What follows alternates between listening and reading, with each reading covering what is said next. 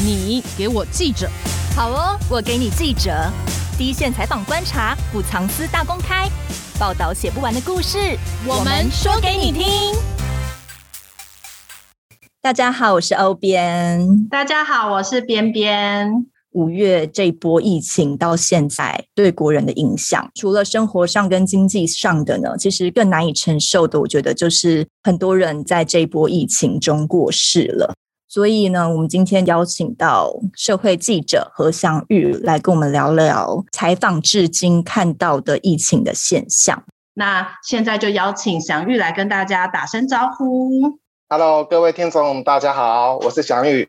呃，因为现在最近呢，祥玉在我们的联合报数位版有非常多采访的报道。那像祥玉有采访到一个确诊者的妈妈，她儿子其实已经确诊了，但是两天都没有办法送医。然后家人他也要自己担心，跟他同住一个空间会不会被感染？其实这样子的心情真的非常难熬。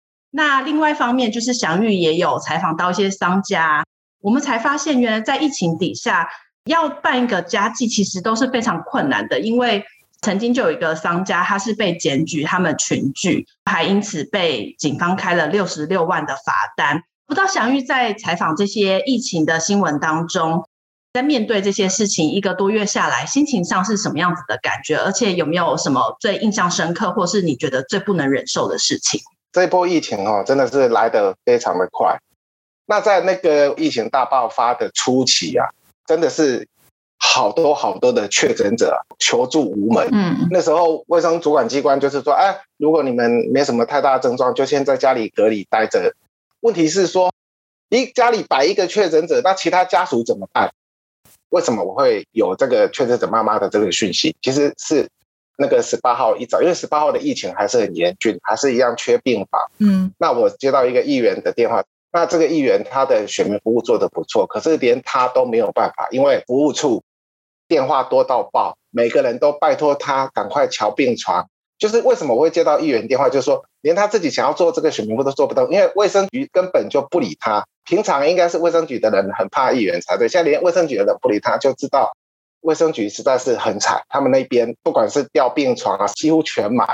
那议员接到这种选民服务电话，接到报，然后自己也无能为力的时候，就想到我，拜托我把这个现象报道出来，不然的话，可能搞不好中央还以为病床够啊。可能就会忽视，对，我就请议员把选民服务的电话给我，就是有一个确诊者没有办法就医，摆在家里，然后这个确诊者的妈妈很担心，因为她看着她儿子不断的咳嗽，然后呼吸很喘。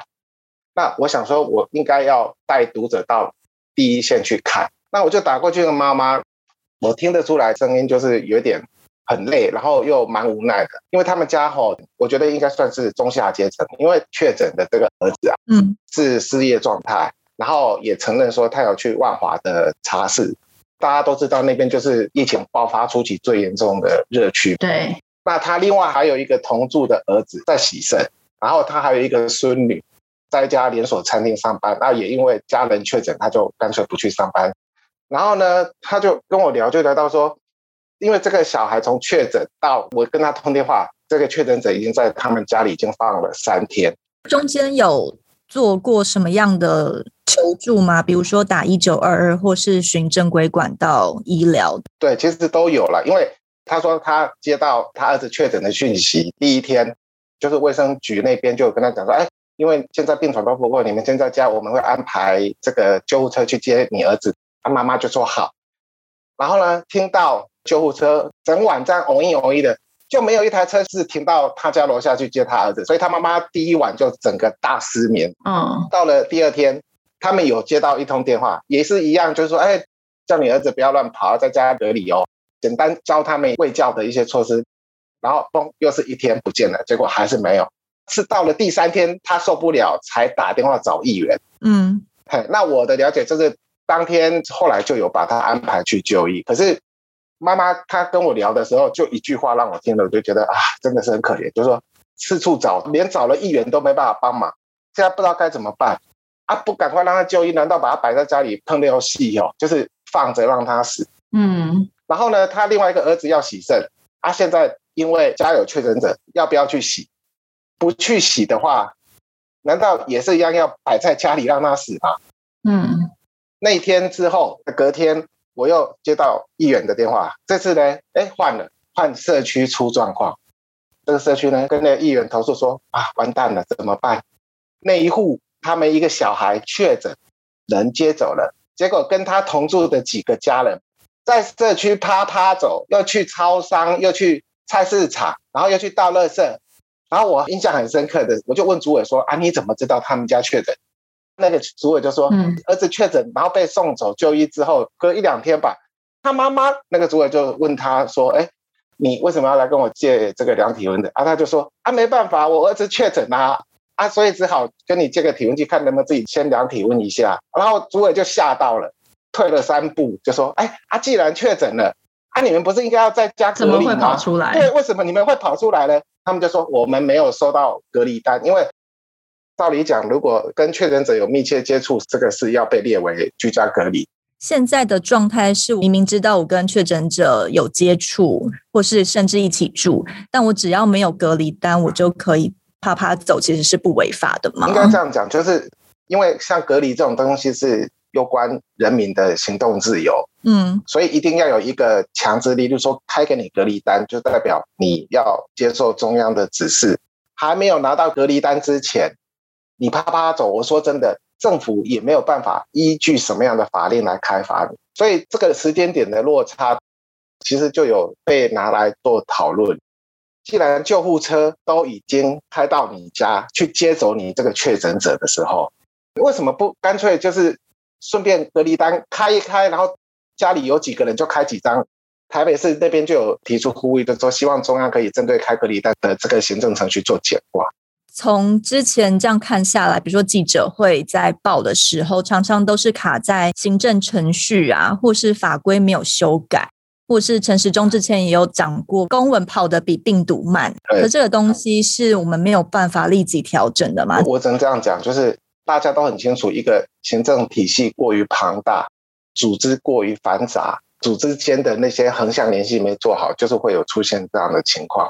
如果主政者他想到可能每一分钟就死掉一个人之后，你还在给我那边公文跑来跑去的，这个政府真的要打屁股。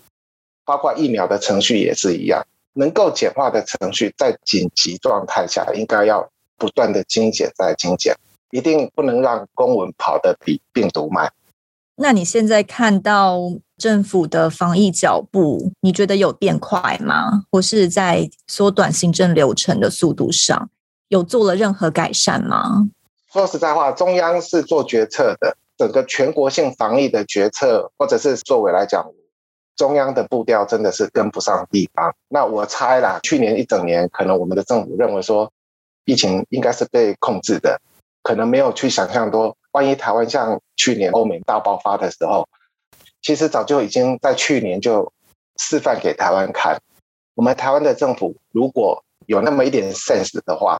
纵使我们疫情控制得很好，也应该要为欧美那种惨况去预做准备。对，可是我们显然没有上到了欧美去年示范给我们的这一堂防疫课。对，之前都一直说要超前部署，但是后来真的全世界在疫情大爆发的时候，后面的因应之道却没有超前部署。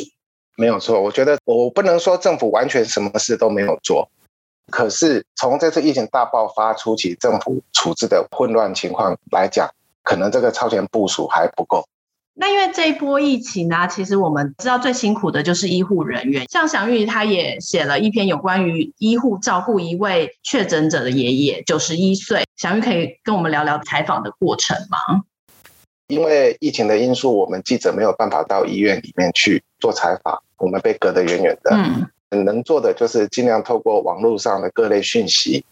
所以呢，这段期间我也蛮常去浏览的。那我就找到了一篇呃内湖三总的一个陈姓护理师，他有贴了一篇文章，谈那个他照顾万华爷爷的三天就过世的一个心情。嗯，那这篇他有提到，就是这个爷爷啊，他在照顾的时候，一直跟护理师说对不起，对不起。嗯，他就觉得说，为什么要跟我对不起？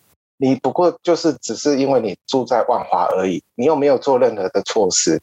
可是这个爷爷就很自责，说自己替家人带来困扰，害全家被隔离。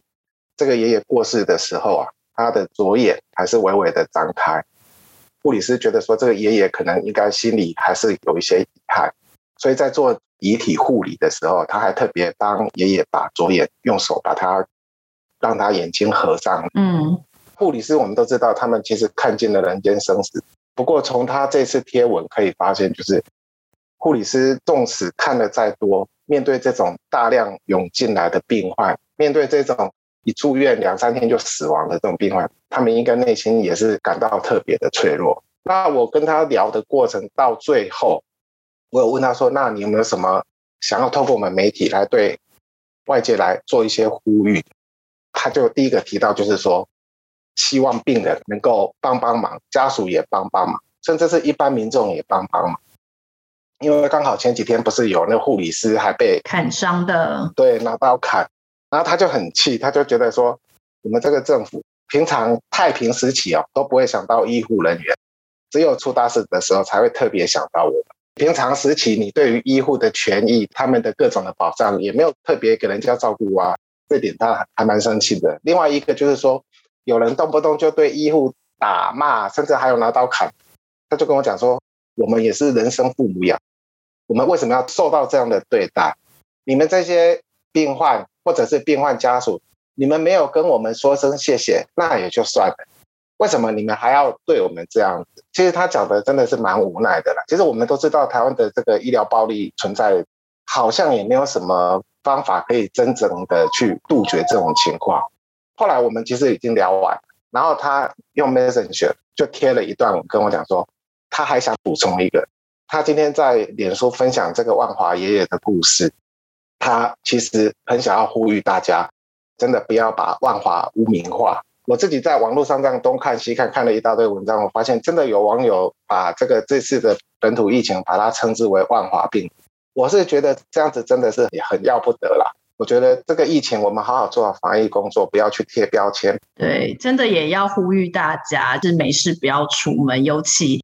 就是现在看到很多人会去上市场啊，或者会去一些量贩店抢食物啊，或者是买菜。可是其实那时候却是人聚集最多的时候。我觉得大家虽然要吃饱，要生活要过，可是群聚的现象还是要尽量的减少。对对对，很扯的是，我前几天看一则新闻，是有一个机车骑士，他只是车祸去急诊，他就发现他 CT 值是十八，就是阳性。可是他其实是没有症状的，对，他自己不会知道，不知道现在这样子的人有多少。其实你完全不知道，你路过隔壁的人是不是他是确诊还是是安全的。所以其实之前柯文哲有呼吁嘛，就是把身边的人都当成确诊就对了。那这样大家的警觉心才会提升一点。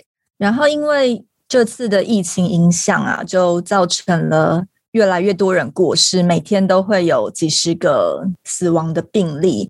那因为现在依照传染病防治法的规定啊，染疫死亡的人，因为要迅速火化的关系，有可能就是你没有办法看到死者的最后一面。你下一次看到他，就是一个骨灰坛。我觉得这对一个人的心理来说是蛮难接受的。其实从疫情爆发到现在，我们可以观察出几个结论。染病之后，第一个呃死得快，第二个烧得也快。死得快就是指说他从发病到死亡的进展非常的迅速。那烧得快就是因为避免要做好防疫，所以这个殡葬的一些相关的作为都省略掉。所以对于确诊死亡者来讲，他们的家属所受到的伤害会比以前的可能是因为意外或因为疾病往生的还要来得严重，因为。他们真的可以在短短的三天内看家人进医院，三天后看着家人变骨灰，所以这一次是真的是对家属的心情影响是非常的大。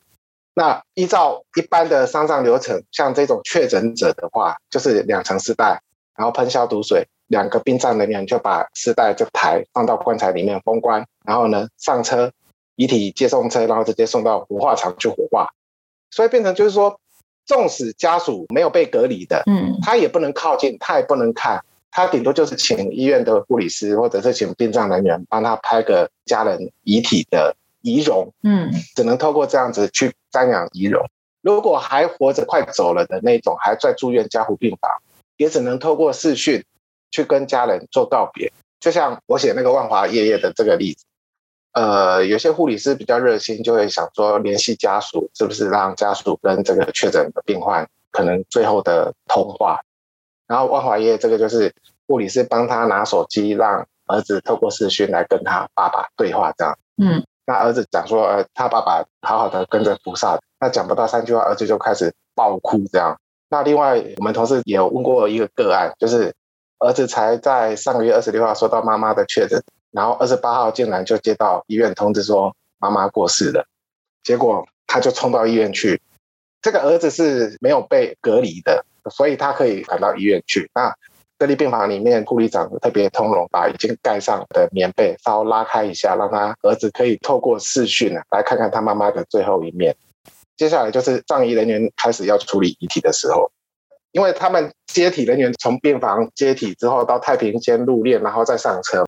那这段期间会经过医院的走廊，医院特别通融，就让这个儿子离妈妈经过的走廊，然后他就跪在地上跟妈妈做告别。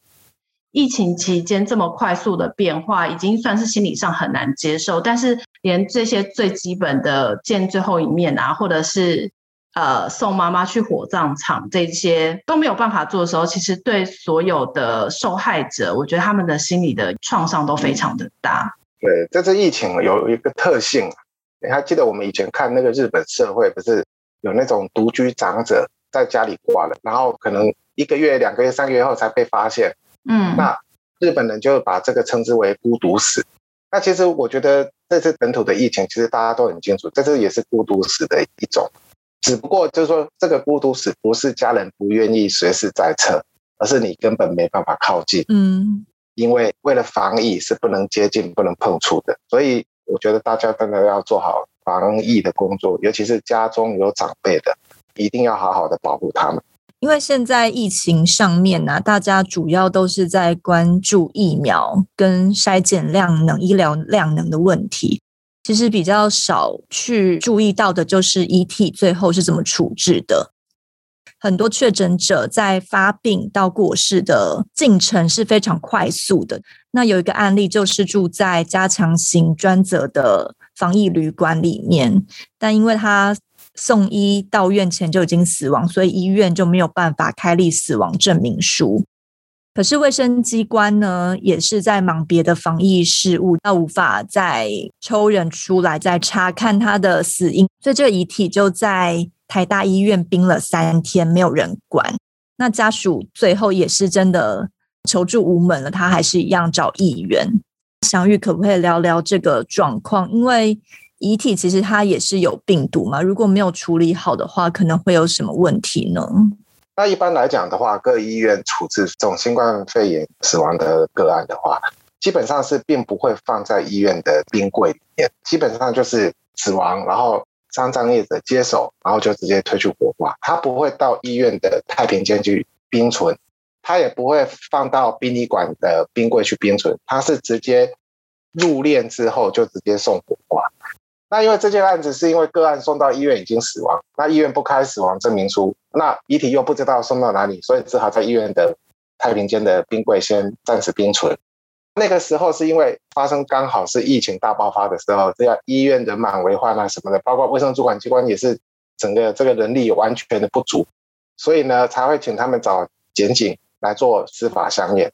就我的了解，其实那时候大家都很害怕，尤其是。你说检察官他们到第一线去做相验的时候，遇到这种确诊的死亡的，他们也担心会被感染，所以我知道这件就是不止检察官不去，书记官不去，他们就直接找法医去相验这样子。那相验的时候，其实在场的人要有检察官、书记官、法医，还有警察，因为警察要负责拍照，相验案件他们要拍照，要做一些证据之用，连警察都不敢进相验室，只好由法医来帮忙拍照。因为那时候是整个一团乱的状态下，听说他们整整找了三个议员才完成整个的司法相验。这个遗体已经冰在台大医院冰了三天。其实我问一下殡葬业者说，这种不要觉得反正遗体了就病毒都死光光了，错。因为一个冰柜打开拉出来，你会以为它是一格一格的各自独立的空间，其实不是。它里面呢是四通八达，因为一台大冷气机冰冻所有的人。那就我们知道，纵使是遗体，它也有可能会有病毒啊、飘散啊或什么的，所以可能其他遗体也会因此接触到这样的病毒的时候，那可能就是一个防疫的破口。我觉得是蛮严重的一件事情。祥玉也有提到说，其实处理染疫病逝的死者遗体啊，它是有不同的专业需要去注意的。那不知道处理染疫的死者，通常是需要注意些什么？跟一般的流程有什么不一样吗？这个好，我我也有特别跟他们聊了一下。其实处理这种确诊死亡的遗体啊，其实是需要经过专业的训练。那我跟那个新北葬仪同业公会的理事长聊了一下，我们新北大概有五百多家，可是哈，真正能够去接这种 case 的，真的没几家哦，真的是很专业。那我举一个例子好了，就像呃之前那个凯撒饭店不是有一个女病患病死，那去处理的业者。我有跟他们稍微聊了一下，这个业者哈，他以前是在医院的太平间工作，早年是会有殡葬业进驻到各大医院的太平间，提供所谓一条龙的服务。这个业者因为他之前在那边工作，所以他知道一些防疫的基本概念。那凯撒这个病死的，其实说实话，他们自己其实也蛮担心的啦。那天去处理的时候，当然就是标准程序嘛，就是。第一个是在套上，开始喷消毒水，然后再套第二层套上，然后再喷消毒水，这样，然后就抬进棺木里面去，就上车这样。其实哈，像这种确诊患者死亡，可是他的肺部还是会有一些剩余的空气会吐出，这个空气可能是带有病毒的。嗯，所以其实殡葬人员他们处理这一件的时候，其实他们自己也是很害怕。他们入殓是在凯撒一楼的一个角落那边，就是。所谓入殓，就是把遗体放进棺木封起来，这个叫做入殓。那入殓完之后呢，他们就赶快联络二殡，哦，说哎有这样的一个要送到那边去。那二殡那边就开始作业，因为对殡仪馆来讲，遇到这里要火化的，一定会清出一个特别的通道，可以让他们直接进来这样子，然后避开可能接触到的，然后直接火化炉。这个业主说他是第一次接这种确诊遗体的案子，所以其实他们自己心里面也蛮害怕。那我们都知道说，你光是在一个同住的同一个空间有一个确诊者，其实大家就已经剉得要死了。可是你要想，他们是整个入殓之后，棺木是抬进来，是要放在遗体接送车，嗯，放在车子里面，他们是坐在前面，然后染疫死亡的棺木放在后面。你想他们剉，那个空间就更小了，对，离得很近。我就问他们说：“啊，你们车窗要不要打开？”他说：“打开，当然打开啊，不过还是赶快送去火化最重要。”那天处理凯撒这件，就是因为现场也有警察嘛，他们就跟警察讲说，呃，我们要快点送到二殡了，所以，哎，你可不可以通融一下？你们可不可以派一台警车帮我们开道这样？啊，警察当然是他没有这种情路啊，他们人可能也不够啊，就婉拒了说帮他们开道的。所以这业者也说他也很紧张啊。那联系好火化场，就是二殡那边之后，就车子开，嘟，一直冲，一直冲。平常可能开二十分钟的路，他们十分钟就开到了。处理完之后，那这个业者说。他因为自己另外在外面有租房子，所以从处理这件之后，他就不敢回家，他宁可窝在他的租屋的地方，不敢跟家人团聚。最后提到一点，就是说我们现在所称之为防疫第一线，都是会怎么警察、消防队、医生、护理师，嗯，对之外，其实严格说起来，他们也算是第一线的。对，我们讲到第一线的都是处理还活着的人，可是大家忽略了死掉的人，死掉的人谁处理？就是殡葬业的处理，那些遗体有没有病毒？可能会有。那他们有没有染疫的风险？可能会有。可是他们在第一线，嗯、可是他们并没有收到一样的待遇。疫苗施打的九大类的人里面没有葬仪业者，嗯、可是他们是要跟确诊死亡的遗体谁最接近？他们最接近，因为他们要双手去抬。对，嗯、所以我觉得这个政府应该纳入施打疫苗的一个优先考量。我觉得还是有相相关的防疫的风险。现在指挥中心目前是没有规定硬性要遗体要二十四小时火化，然后因为之前还有讲到说哦，不一定要火化，也可以用土葬的方式。可是其实殡葬业者听到这件事情的时候都非常震惊，因为他们依照传染病防治法，尽量就是二十四小时立刻火化。祥玉有接触很多殡葬业的业者。那他们在面对指挥中心突然改口处理遗体的做法，他们有什么样子的想法呢？那这个情况就是在一两个礼拜前，指挥中心的记者会里面有记者提到，就是说有家属抱怨说，为什么呃染疫死亡要在二十四小时内火化，让他们连见最后一次面的机会都没有。但指挥中心那时候就有提到说，法规上并没有强制规定说一定要马上火化，其实也可以深埋这样子。就是他们葬仪同业工会的人听到了之后，就觉得很气愤。这些葬仪业者，他们收到关于处理确诊遗体的指引，都是各地方政府的，所有的指引都要他们二十四小时之内火化。现在指挥中心说可以选择深埋或火化，万一已经火化掉的家属跑来抱怨说，明明可以深埋，为什么就直接把我们火化掉？我连看最后一面的机会都没有啊！我要退钱啊，什么什么之类。就是说他们会担心说，指挥中心的讲这样的话会让。他们殡葬业者背黑锅，也很怕说家属来抗议。那我接到这样电话，我就去查了一下法条。这个所有处理传染病的最高的母法就是《传染病防治法》。那他已经规定说，第五类的传染病的尸体要在一定期限内入殓并火化，并没有深埋的选项。那我再去翻一下。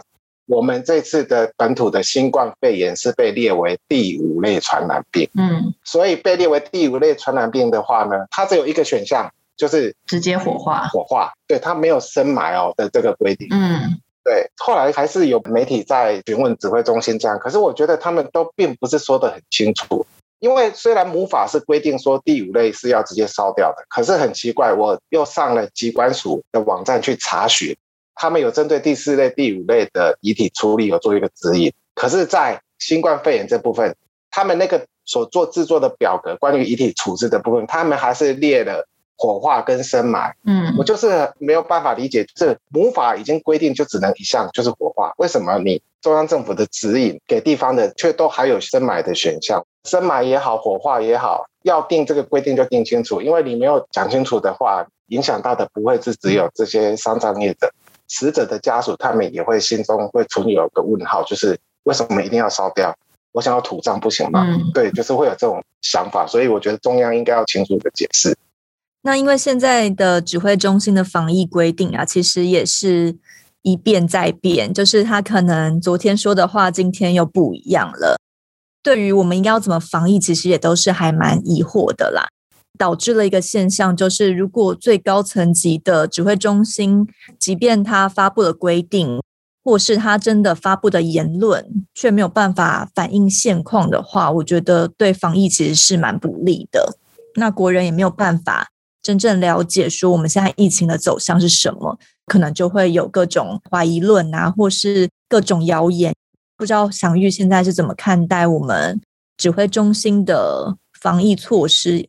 祥玉是跑新北地方记者出身的嘛？那在看待双北啊，就是目前的防疫措施，你觉得双方之间有什么差异吗？或是有什么可以改进的地方？其实有关于疫苗的部分已经讨论很多了，这部分我就不再多讲。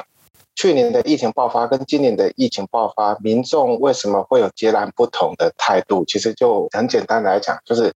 一个战场打仗的指挥官，你有没有到第一线去看看战场上真正发生了什么事情？这是很重要的。大家应该印象还蛮深刻的，在去年疫情刚爆发的时候，呃，有一艘钻石公主号，那因为疫情刚爆发，它原本卡在日本外海，那日本不给上面的几千个旅客下船，嗯，呃，结果后来呢，船上就互相传染的很严重。那那个时候刚好在同一个时期，就是我们刚好有一艘丽星邮轮啊。这艘游轮比较特殊，就是因为它是从基隆港出发，它载的都是台湾人。要去日本玩的时候，开到了一半，呃，日本宣布国际游轮不准停靠，所以它没有开回来。可是呢，现在就很尴尬了，大概有一千七百个吧，都是台湾的游客。那最后国人你还是要让他回来啊，那不然怎么办？所以后来就是让船靠岸，然后他们上去筛检，针对有症状的。采了一百多个检体，然后送去化验之后，然后确认干净，整个从头到尾这样整整九个小时放行。其实我觉得在去年我们台湾都一直说防疫成功，这一场战役是蛮重要的关键。包括去年初疫情刚爆发的时候，不是有武汉包机，武汉包机飞来台湾的时候，在那个停机棚，大家都也有看到指挥官在那边。甚至是到最近本土疫情爆发前的所谓的布桃医院，也都可以看到指挥官在那边。可是你有没有发现一点？从本土疫情五月中旬大爆发之后，我们看到指挥官站到第一线，就是只有我不知道其他有没有啦。就是我我看到的是只有一次是出现在双河医院，他去探视那个被砍的护理师。护理师，嗯，这个算是衔总统的命令去探视。我们只看到了这个，所以我觉得没有到第一线来讲，其实是会让你的中央做防疫的一些。决策也好，行动也好，是会跟实际面有落差的。包括说最近本土疫情爆发，大家讨论度最高的，另外还有什么？就是床位的问题。嗯，有一个精神科的主任，他是一家公立医院，算大，告诉我，他说可以看到一点，就是哎，柯文哲真的是有去第一线看。不过这个主任告诉我说，指挥中心不知道是不是有什么难言之隐，只能够这样子读稿。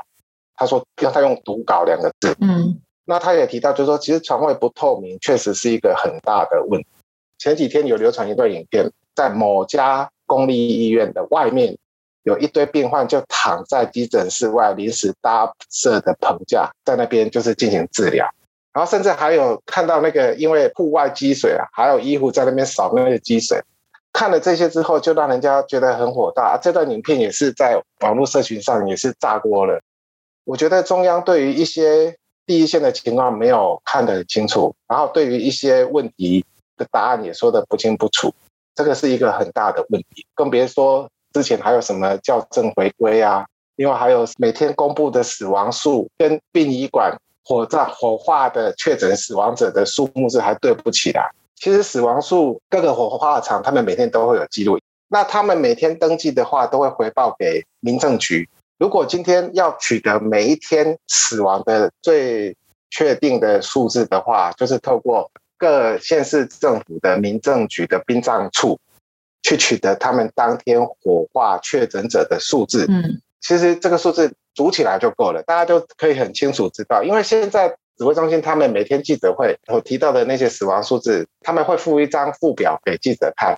那那些上面的死亡时间，有的甚至是已经一个礼拜前死的，才算在今天宣布死亡的，那个落差真的是太大。我觉得不管是校正回归也好，或者是死亡数字前后都不容易，因为你是指挥中心，你讲的数字不对，真的会让民众失去信心。我觉得中央应该要好好的去思考，他们指挥中心的组织架构是不是要做调整。嗯，另外就是说，我长期跑新北哈。后来我也是有处理到台北的一些相关的东西。那在这次的防疫呢，双北首长跟中央的防疫的动作速度或态度，我觉得还是有蛮大的一个落差啦。那我首先要强调一点，就是说这些首长他们的出身是会直接反映出来他们所做的一些重大政策的一些决策。我举双北跟中央好了，像柯文哲大家都知道他是台大的急诊医师出身的。所以他在这次的防疫当中，他把大量伤患的这个概念呢，导入这一次的防疫。一个医院如果面对排山倒海的伤患进来的时候，要很清楚、快速的去检伤，哪些伤势很严重的，赶快送加护病房；那伤势很轻的，可能就先坐在外面稍后。因为他本身就是有实战经验，所以面对本土疫情大爆发、暴增的病患，一些医疗类的决策，例如说。各医院要增开专责病房，设置加强版的防疫旅馆来收那些快筛阳性的，不要让他们就四处跑掉。所以他的决策是速度很快，而且很明确，也而且也蛮科学的。不过哈，他的速度太快，恐怕也会让第一线的医护人员跟得很累，可能有点跟不上这样子。我觉得柯文哲他在医学以外的东西，可能决策反应就比较差一点。我举一个关于。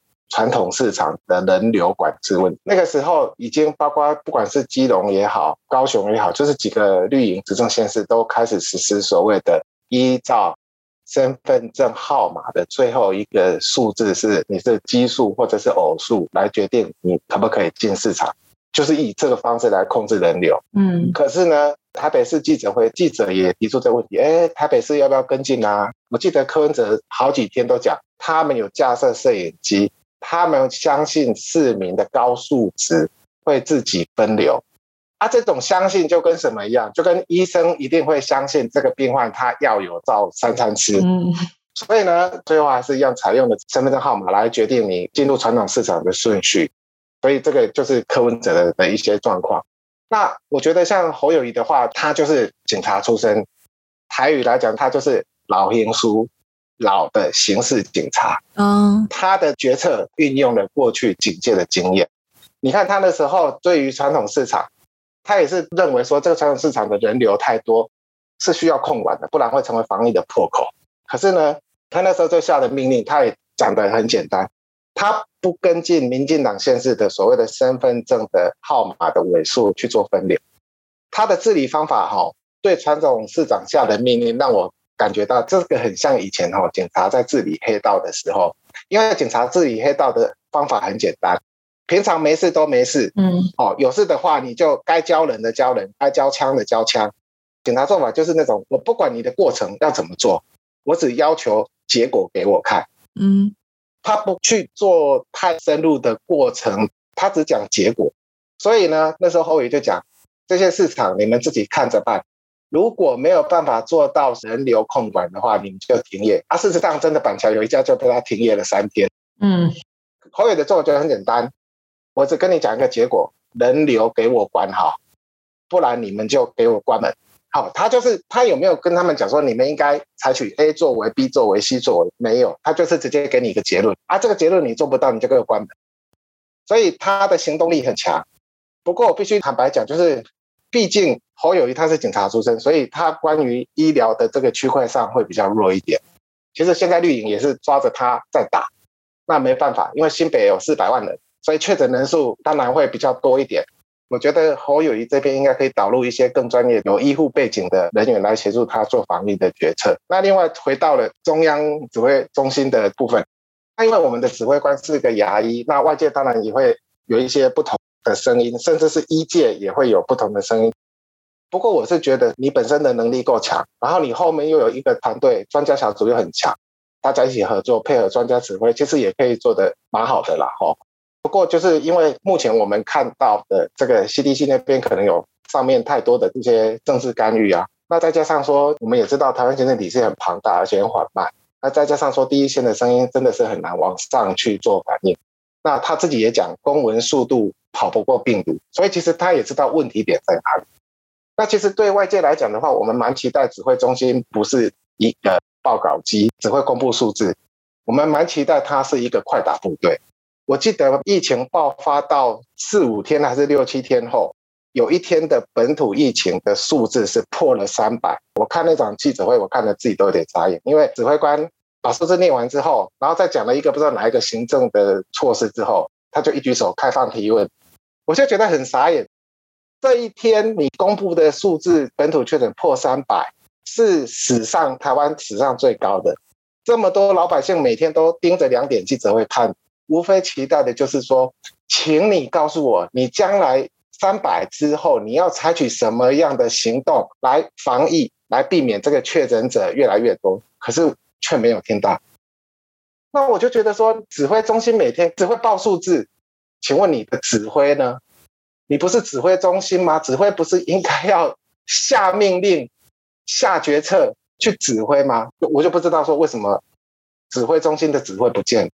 所以我自己在看呢，就是说主要关键的政治人物的防疫，我觉得哈，如果把柯文哲切一半，然后把侯友宜切一半，然后两个人组起来的话，我觉得搞不好可以取代指挥中心。对，这是我的一些想法。对，因为其实现在看到很多，就是双北有一些决策之后，指挥中心才跟进。对，我记得没有错，一开始是双北先宣布停课。对，就被骂到翻。哎，有没有顾及人家的就学权益啊？然后隔天指挥中心 宣布全国停课，大家就可以看得出来，就是说地方的行动力真的很强。那中央有没有慢半拍？真的有，因为很多的作为，从去年到现在，都是几个县市首长开始呼吁、呼吁、不断在呼吁，指挥中心才去做的。所以我刚刚一直提到说，为什么他们都。没有到第一线，真的是一个很大的一个漏洞。指挥中心的人应该到第一线去看。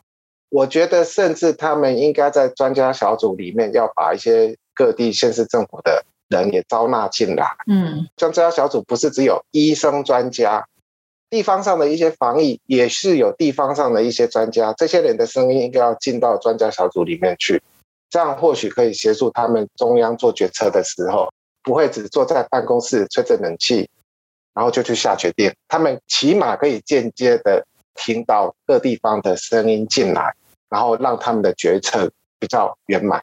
那我们也真的很希望中央指挥中心可以听进去大家的建议啦。那今天也非常感谢祥玉跟我们分享他自己的很多观察与经验。谢谢，谢谢大家，谢谢，拜拜，拜拜。